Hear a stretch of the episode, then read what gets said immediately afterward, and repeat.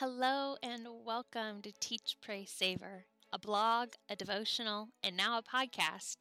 When we gather, I hope we can explore Scripture in a practical way, that we can find hope, and that we can apply God's Word to our lives.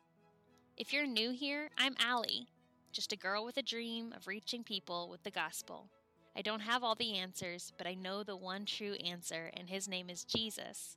Let's find what Jesus has for us today in Scripture and pray for His Spirit to guide our steps as we walk this journey of life together.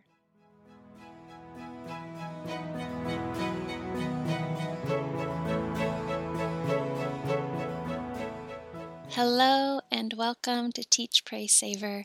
I hope that you can get a cup of coffee or a cup of hot tea and just enjoy this time sitting and relaxing in God's presence and learning about what He has for us to do today. Today, I offer you a challenge that many of us need to hear. So let's first go to the scripture and learn about what Jesus said. Matthew 6, verses 5 through 15. And when you pray, you shall not be like the hypocrites, for they love to pray standing in the synagogues and on the corners of the streets, that they may be seen by men. Assuredly, I say to you, they have their reward. But you, when you pray, go into your room, and when you have shut your door, pray to your Father who is in the secret place, and your Father who sees in secret will reward you openly. And when you pray, do not use vain repetitions as the heathen do, for they think that they will be heard for their many words. Therefore, do not be like them for your Father knows the things you have need of before you ask Him. In this manner, therefore, pray Our Father in heaven, hallowed be your name. Your kingdom come, your will be done, on earth as it is in heaven. Give us this day our daily bread, and forgive us our debts as we forgive our debtors. And do not lead us into temptation but deliver us from the evil one. For yours is the kingdom, and the power, and the glory, forever. Amen. For if you forgive men their trespasses, your heavenly Father will also forgive you. But if you do not forgive men their trespasses, neither will your Father forgive your trespasses. There are many devotions on prayer out there and there are many people who make a list of do's and don'ts when it comes to prayer. But here, I want us to look at prayer as what it is, without a list of how to do it perfectly. Prayer is our communication with God. Prayer is about relationship. I want you to think of a person you love deeply here on earth, someone that you're in relationship with. This could be a spouse, a friend, or a family member. And as you think of them, I want you to answer these questions.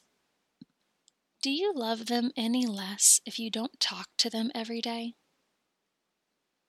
Do you prefer to talk to them frequently or every day? Do you feel more connected when you talk frequently? Do you understand their actions better when you talk frequently? If they did something you didn't like, would you stop talking to them? And when I ask this question, it does not include acts of abuse, but simple things. They just get on your nerves or they do something that hurts your feelings. You see, many of us have this idea that if we don't talk to God every single day, He will somehow love us less. And we decide to pray based on fear of Him not loving us. God doesn't love us any less if we don't talk to Him every day. But our lives are abundantly better when we do consistently talk to Him. He wants us to talk to Him, to listen to Him, to spend time with Him. But I don't believe He has a timer set for each of us to see how long we pray. 1 Thessalonians 5:17 says to pray without ceasing. Prayer isn't meant to be a habit that you check off your list every day. It's meant to be a lifestyle. When we make prayer a lifestyle and not just a habit, we invite God into every part of our lives. We feel more connected to Him and we understand His actions better. We can trust in Him more because we start to learn who He is. You can read man made books about Him and talk about God all you want, but nothing will replace praying and spending time in His Word. When we are praying, we don't run away wounded if God allows something to happen that we don't like. Instead, we know the safest place is in His arms, and we run to Him. In 2 Samuel 24 14, David understands that even when we have made the Lord angry, his hands are still the safest place to be. David knew what it was like to live a lifestyle of prayer. Recently, I have come across two resources that have really convicted me about my prayer life. The first is the book called Draw the Circle Prayer Challenge. It's by Mark Batterson. And the second is The Church of the City, New York's Prayer Room. Draw the Circle Prayer Challenge book is just a phenomenal devotion that takes you through a 40 day challenge of explaining prayer and the different types of prayer. It took me way longer than 40 days to read it, but it started changing how I look at prayer. When I came across the Church of the City's prayer room, I was convicted.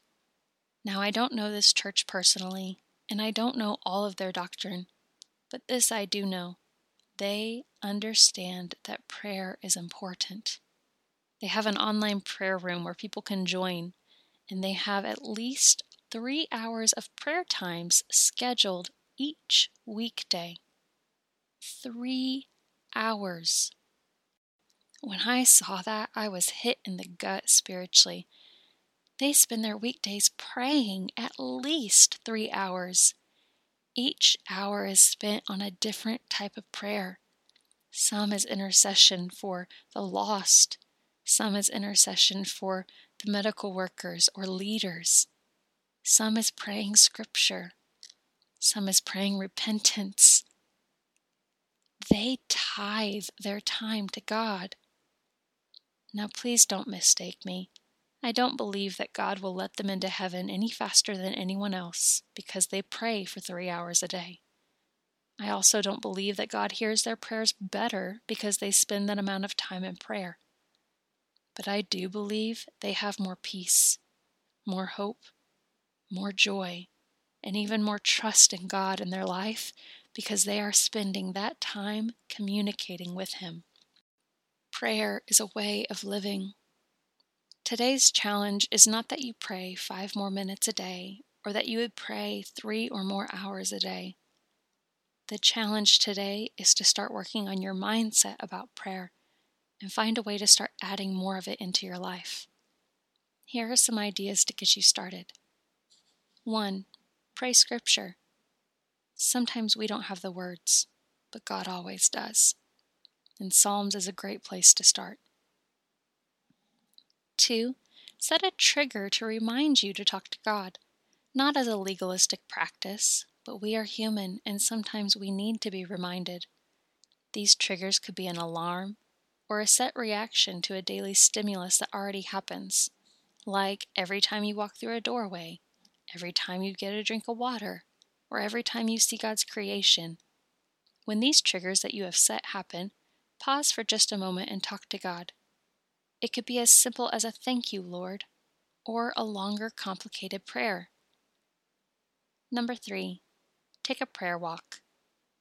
Number four, pray in a different position. If you usually stand, kneel.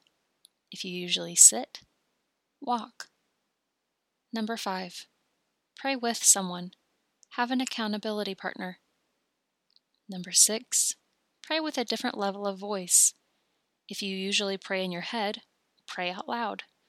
If you usually pray loudly, try whispering a prayer. Number seven, journal your prayers.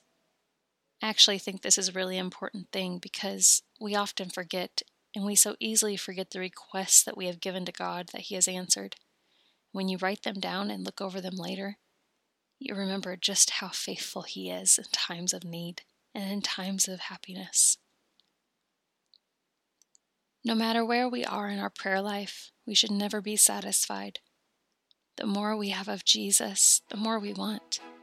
The more we understand who He is, the more we understand our desperate need of Him. Lord Jesus, thank you for the ability to come boldly before your throne, to make our petitions known to you. Thank you for listening to our cry and for talking to us. Thank you for your peace, your joy, and your presence. Help us to change our mindsets about prayer. Help us to see it not as a to do list, not a habit that we have to get done every day, but as a way to communicate to you and with you, hearing your voice and telling you our needs and wants. Thank you that we know that the closer we move to you, the closer you move to us. May we learn to rely on you.